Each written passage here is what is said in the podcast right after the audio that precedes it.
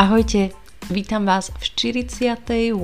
časti podcastu Knihokec. Tuto asi trojsekundovú znelku nahrávam už na piatý krát, pretože sa neustále pomýlim a dnes tu bude taká téma už asi spojená s letom, keďže mám pocit, že všade mi svietia e, kvetinky v zmysle svietenia, že sa objavujú na lúke, kvitnú stromy, e, bylinky. Minule, keď som išla na bicykli okolo jednej lúky, kvitli tam práve harmančeky, alebo teda heršmánek po česky.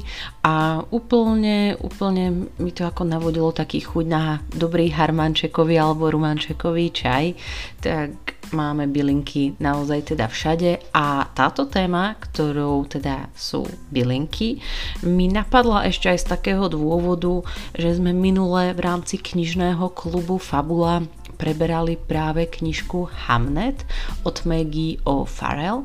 Ku knihe sa ešte samozrejme dostaneme a tam sme rozoberali, alebo ja som teda spomínala, že veľmi rada čítam práve také knižky o tých bylinkárkach, no a z toho nejak práve vzýšiel aj nápad na dnešný podcast. Poďme teda na to, mám tu trošku viac kníh ako obyčajne, pretože tieto knihy o bylinkárkach fakt obľubujem a to som ešte vôbec nečítala všetko, ani, ani v rámci beletrie, ani v rámci ako ničoho, čo vyšlo ohľadom byliniek, tak dúfam, že nejaké zaujímavé nápady alebo tipy na knižky prinesiem ja vám. A vy mne takisto v prípade, ak by ste ma chceli kontaktovať, či už cez Instagram pod účtom knihokec alebo cez e-mailovú adresu knihokec.gmail.com po prípade, ak by ste ma chceli trošilinku podporiť, tak to môžete učiniť na stránke www.buymeacoffee Sophie Lomitko, knihokec. Presne ako som spomínala, začnem tou posledne zmienovanou knižkou a to je knižka teda Hamnet od autorky Maggie O'Farrell. Kniha Hamnet v origináli sa volá rovnako Hamnet, vydaná v roku 2020. U nás na Slovensku vydané cez Tatran v roku 2021 od prekladateľa alebo pomocou prekladateľa Otakara Kožinka. A v češtine sa táto knižka takisto pod rovnakým menom Hamnet vydáva práve teraz. Myslím si, že dokonca to bolo aj teraz niekedy v júni alebo v máji, takže naozaj čerstvá novinka na českom knižnom trhu. Späť ku knižke. Hamnet, možno sa vám to bude zdať trošku podobné, ako je slávna Shakespeareovská hra Hamlet. Nie je to vôbec žiadna náhoda, pretože práve autorka alebo spisovateľka Maggie O'Farrell zobrala tento príbeh toho Hamleta, ukázala nám v podstate to, čo a ako mohol vzniknúť práve ten Hamlet. Ide o to, že v reálnom živote mal Hamlet tri deti, mal jednu staršiu dceru a potom sa im, jemu a jeho žene narodili práve dvojičky, chlapec a dievča, Judith a Hamnet. A Hamnet zomrel vo veku nejakých 11 alebo 12 rokov za nejakých nevyjasnených okolností. A netreba si tam ako predstavovať nič tajomného, bavíme sa o nejakom 16., 17., skôr 16.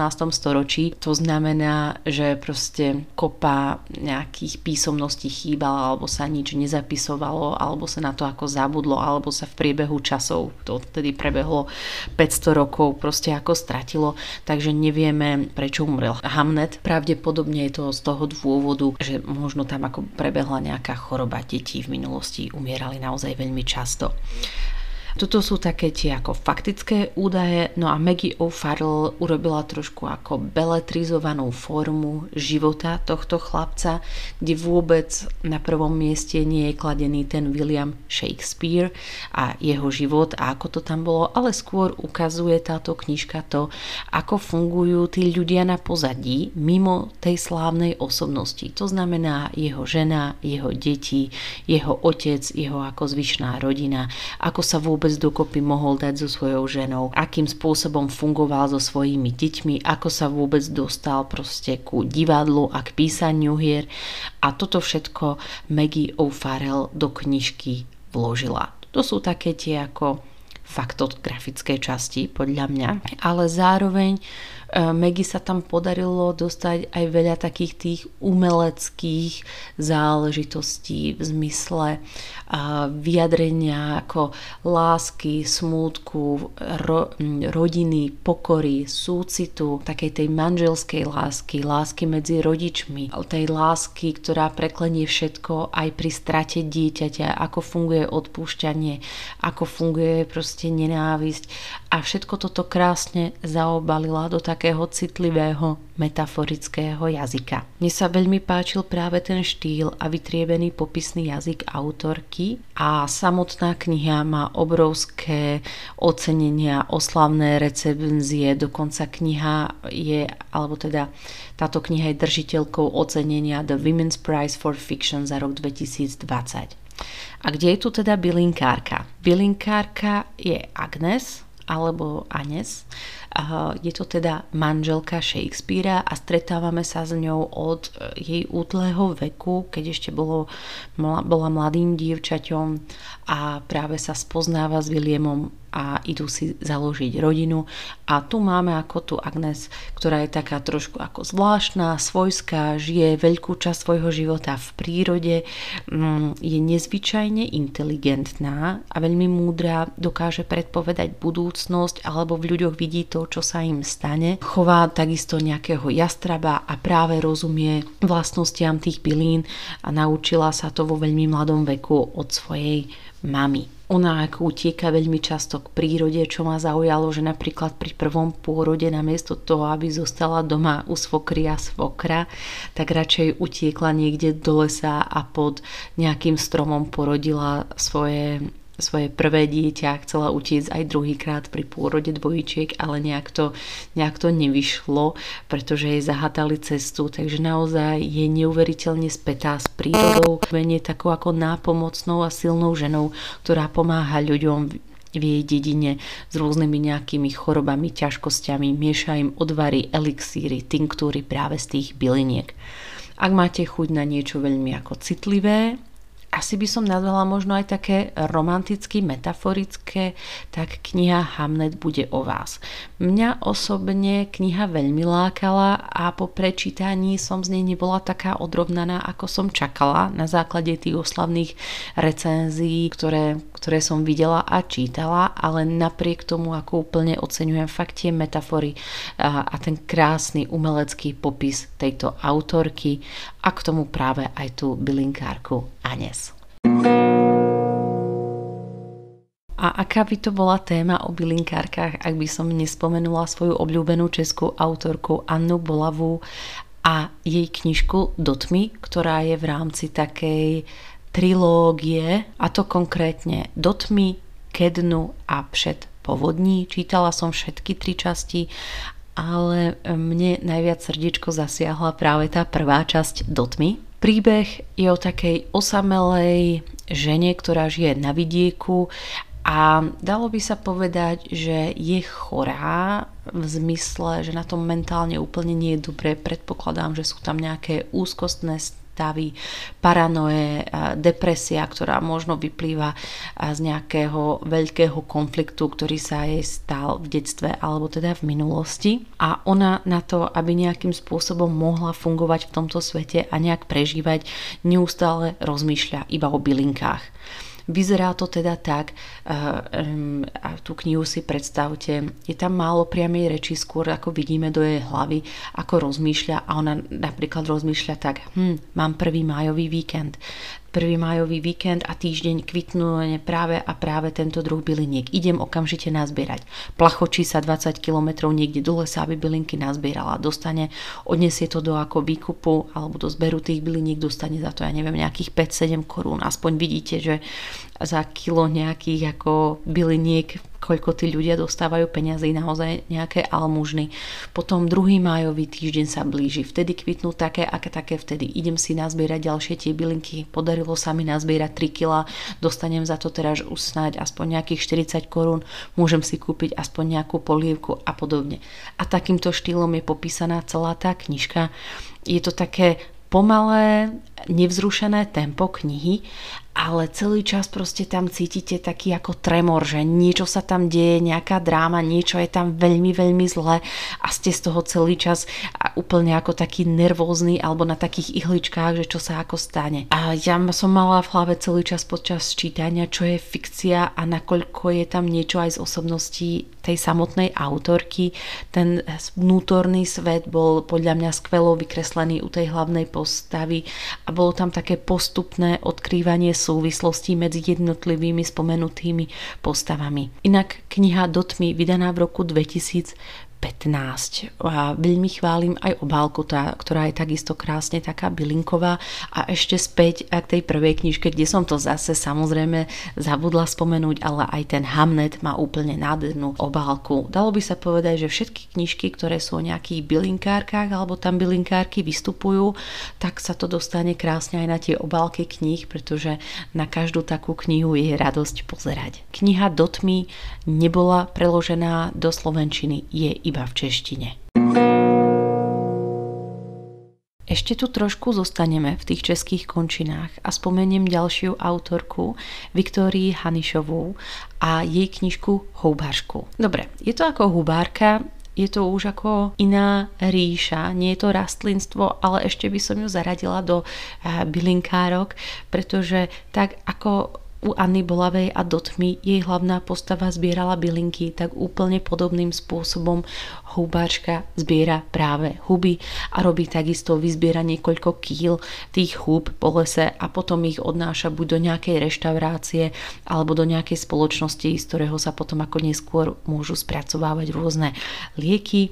A hlavná postava sa volá Sára, je relatívne mladá, má neviem, asi nejakých 18-19 rokov, žije na nádhernej českej Šumave. Ak ste tam nikdy neboli na výlete, prosím, napravte to a toto leto choďte na krátku dovolenku dovolenku na Šumavu, pretože je to krásny takmer ničím nenarušený prales a celé tie lesy majú také zvláštne kúzlo, ja som sa do Šumavy úplne zamilovala. A veľa ľudí prirovnáva tú knihu ako práve uh, ku knihe Dotmy. Ja som tam mala, áno, je tam istá podoba, pretože je tam takisto psychicky zrútená žena, ktorá svoj život úplne zasvetí prírode, takisto ako hrozne prežíva to zbieranie tých húb a takisto má práve tú nejakú traumu z detstva, konflikt z detstva, ktorý sa jej stal a práve preto je momentálne taká, akou je.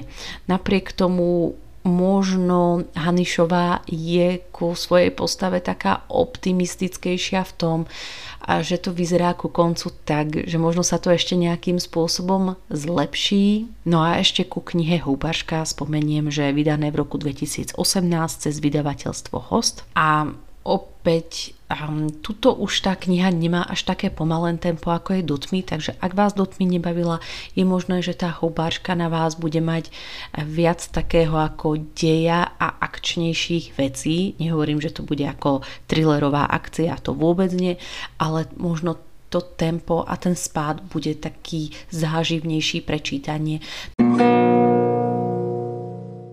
Ak ma nikto nezabije, tak spomeniem českú ďalšiu knižku, opäť takú bylinkársku a je to svetoznáma knižka v českých končinách s názvom Žítkovské bohyne od českej autorky Kateřiny Tučkovej. Kniha vydaná v dlhšom časovom úseku, e, znamená, že vydané v roku 2012, takže knižka už má nejakých 10 rokov a vydané takisto cez vydavateľstvo Host. Žitkovské bohyne sa odohrávajú v Bielých Karpatoch, to je tá oblasť medzi Trenčínom a, a Starým Hrozenkovom, a už na tej českej strane. Sú tam také krásne ako kopčeky, ale dosť taká divoká príroda. Nie je to také nejaké malebné a kľudné, ale taký, taká svojská, celkom drsná príroda na to, že sa nejedná až o také vysoké nadmorské výšky. Tam máme zase hlavnú postavu Dory, ktorá je bohyňa. Bohyne v minulosti v tej oblasti predstavovali a také tie liečiteľky, bylinkárky, ku ktorým ste prišli a buď vám opäť dali nejakú tinktúru alebo lektvár z nejakých nazbieraných byliniek, alebo vám napríklad poradili, že zjedzte, ja neviem, nejakú púpavu a, a o polnoci trikrát prejdete izbu a váš život sa nejakým spôsobom zlepší. To si teraz ako úplne vymýšľam, ale tým som chcela naznačiť to, že tie bohyne občas dávali aj také tie, tie rady bez toho, aby ako ponúkli bylinky, ktoré už ako tie rady mohli zaváňať aj nejakým čarodejníctvom. Napríklad, ak chcete, aby sa do vás chlap zalúbil, tak mu primiešajte do odvaru lásky, ja neviem, kúsok vlasu z, z vás a ten muž sa do vás zamiluje a tak ďalej to nebudem úplne zabiehať. No a o tom sú práve tie žitkovské bohyne. Dora je poslednou z tých bohyní, jej mama, babička boli takisto bohyne, žije v tej oblasti, ale sama má veľmi ťažký život, má nejaké traumatické udalosti z detstva, z mladosti, s, jeho, s jej rodičmi to skončilo veľmi zaujímavo, nebudem hovoriť ako, práve aby som vás nespoilerovara. A, a k tomu všetkému sa tento príbeh neodohráva len teraz v nejakých tých 90. rokoch, ale zároveň sa odohráva ešte počas komunistickej éry alebo počas socializmu. To znamená, že jej život je poznačený sledovaním, ju teda sleduje EŠTB, štátna bezpečnosť, pretože majú nejaké svoje dôvody, prečo sú tieto bohyne pre komunistický, socialistický štát nebezpečné. Takže máme tam aj takú tú dejovú linku z histórie, zároveň aj koniec tých 90. rokov, kde sa aktuálne ten príbeh Dory odohráva a pomaly sa nám práve rozplieta ten úzlík tých tajomstiev a tých záležitostí, ktoré sa počas života Dory stali.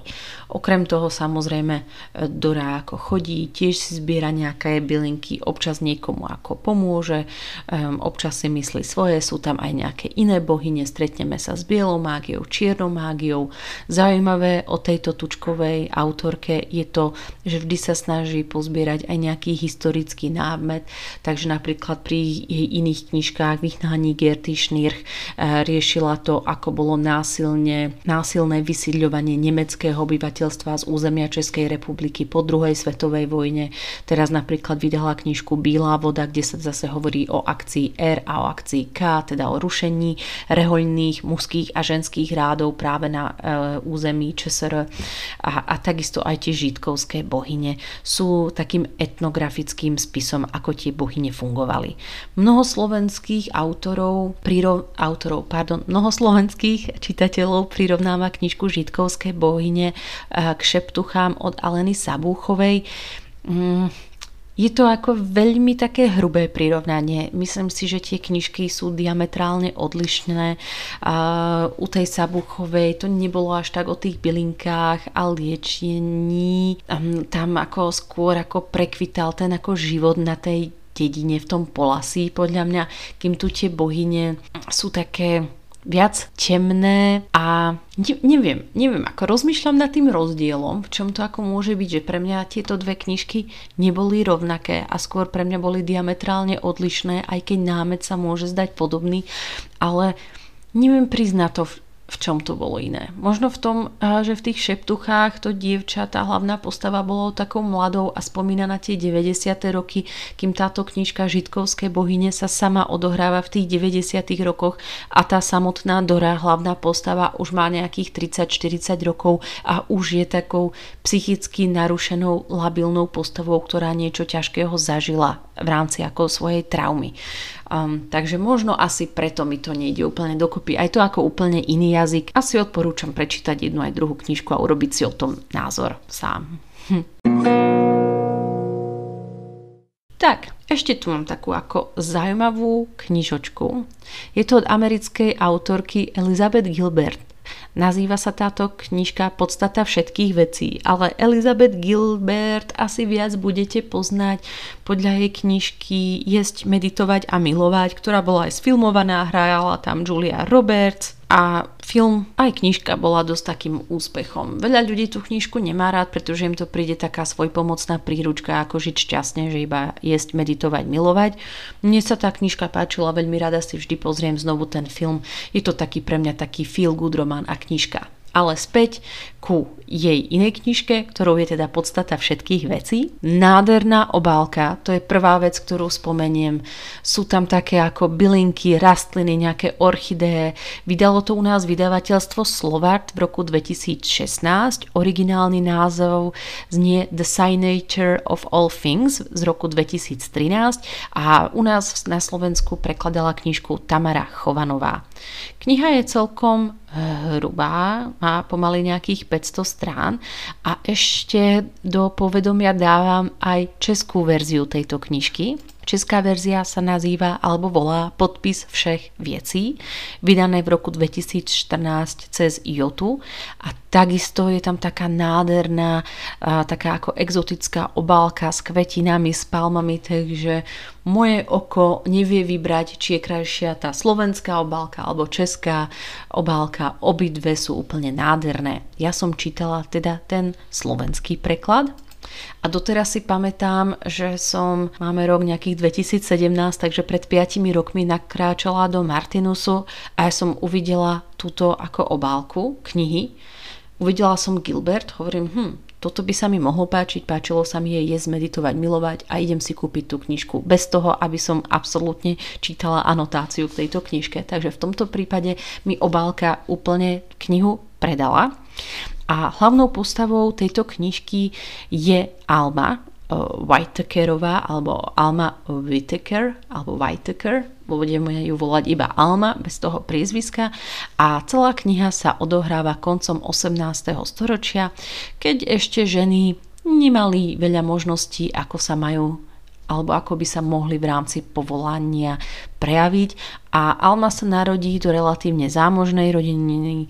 Myslím si, že to niekde Massachusetts alebo niekde nedaleko New Yorku, takže sa to odohráva na americkej pôde. No a tá Alma je dcérou obchodníka s rastlinami a od malička ju to dovedie k tomu, že sa úplne zamiluje do tých byliniek, rastliniek a sa z nej stane taká nekorunovaná alebo skôr nediplomovaná biologička, ktorá skúma tie rastliny, neustále sa učí ohľadom tej botaniky a preniká hlbšie a hlbšie do záhad, ako tie rastliny fungujú a akým spôsobom mohla fungovať aj evolúcia. Príde tam na nejaké zaujímavosti ohľadom machov a lišajníkov, ale zároveň nám tu Gilbertová v jej knižke ukazuje aj jej nejaký život, ktorý nakoniec možno mm, nemusel byť taký, ako sa očakávalo od ženy koncom 18. storočia. Poviem to tak, aby som vám zase klasicky neprezrádzala nejaké záležitosti z deja. Tá kniha, možno je to ako záležitosť všetkých takých knižiek o bylinkách a botanike, tiež má také veľmi pozvoľné tempo, sledujeme veľmi podrobne Almin život, viac menej od detstva až po nejakú starobu.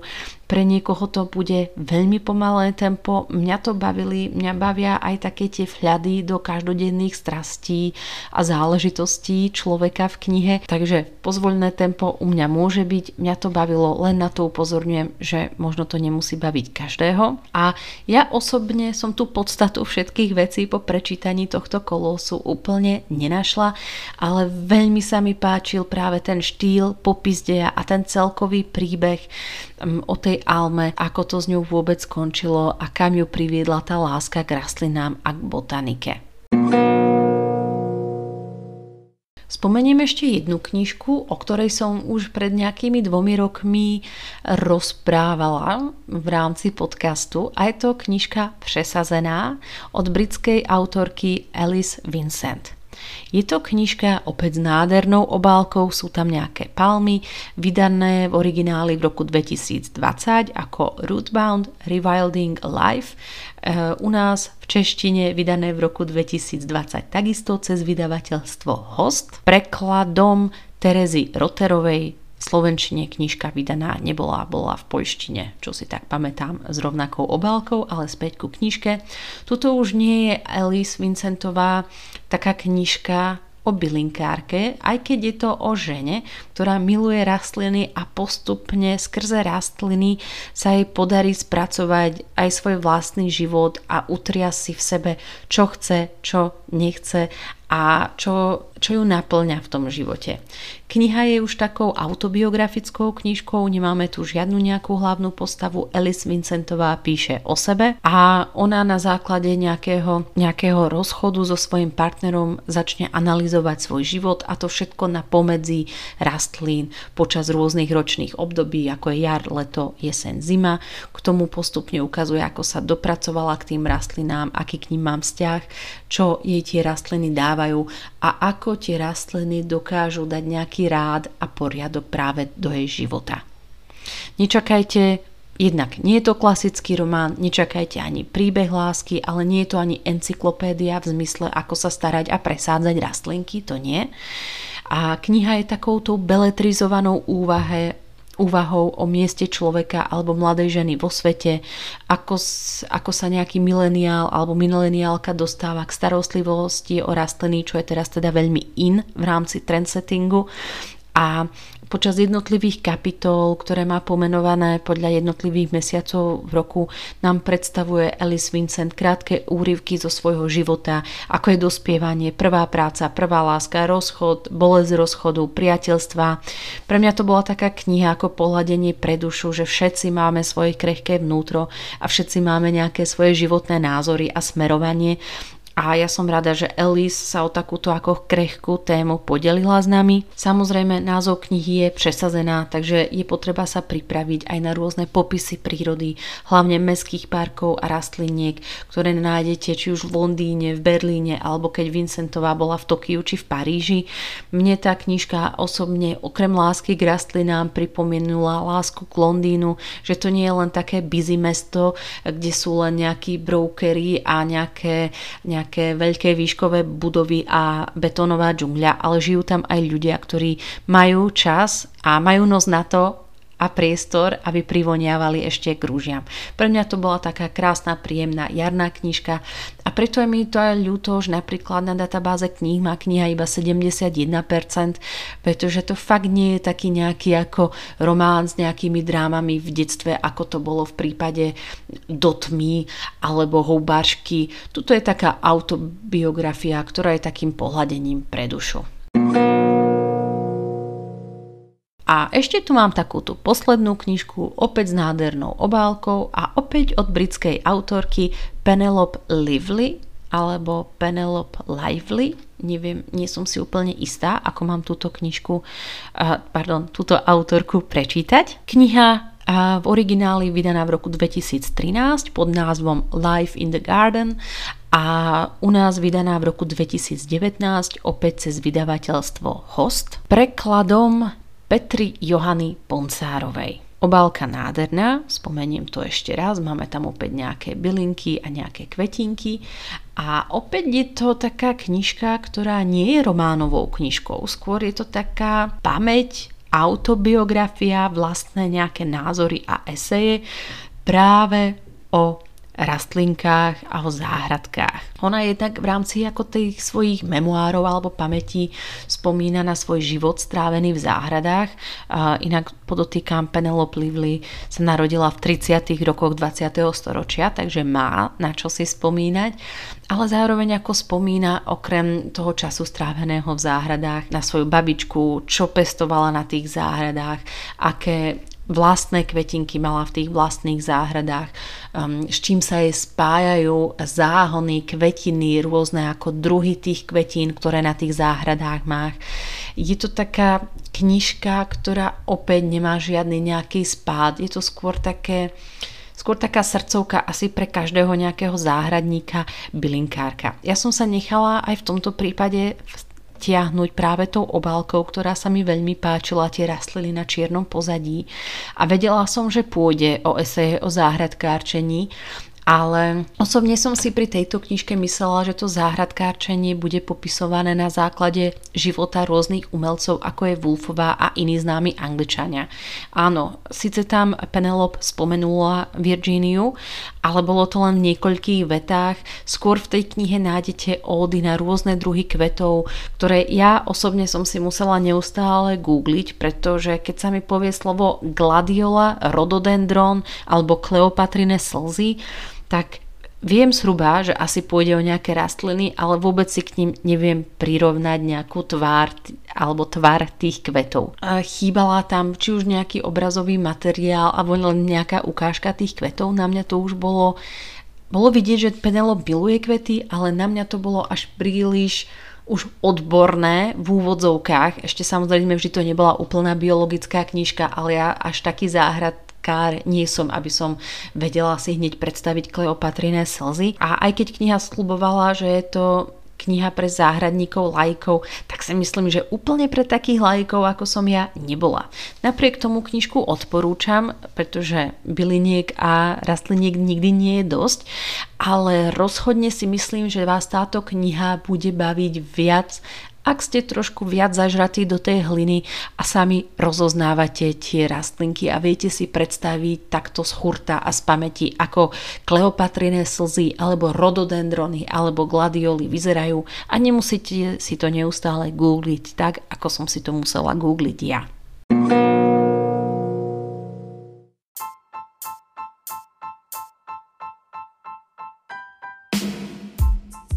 A to je na dnes všetko, priatelia. Toto boli také moje krátke tipy na knižky ohľadom bylinkárok, záhradníčiek záhradníčka. Áno, dalo by sa to tak povedať. Dúfam, že vás niektorá z nich zaujala, že si niektorú z nich počas leta zadovážete a možno vás naopak tieto knižky inšpirujú k tomu, aby ste si zasadili nejaký záhon alebo si aspoň kúpili nejaký kvet v kvetináči. Budem sa na vás tešiť na budúce. Blíži sa nám koniec júna, to znamená, že nás čaká ešte nejaká posledná čas pred krátkou letnou prestávkou a potom bude nasledovať nová séria. Nová časť o dva týždne, budem sa na vás tešiť na budúce. Čítaniu zdar, ahojte.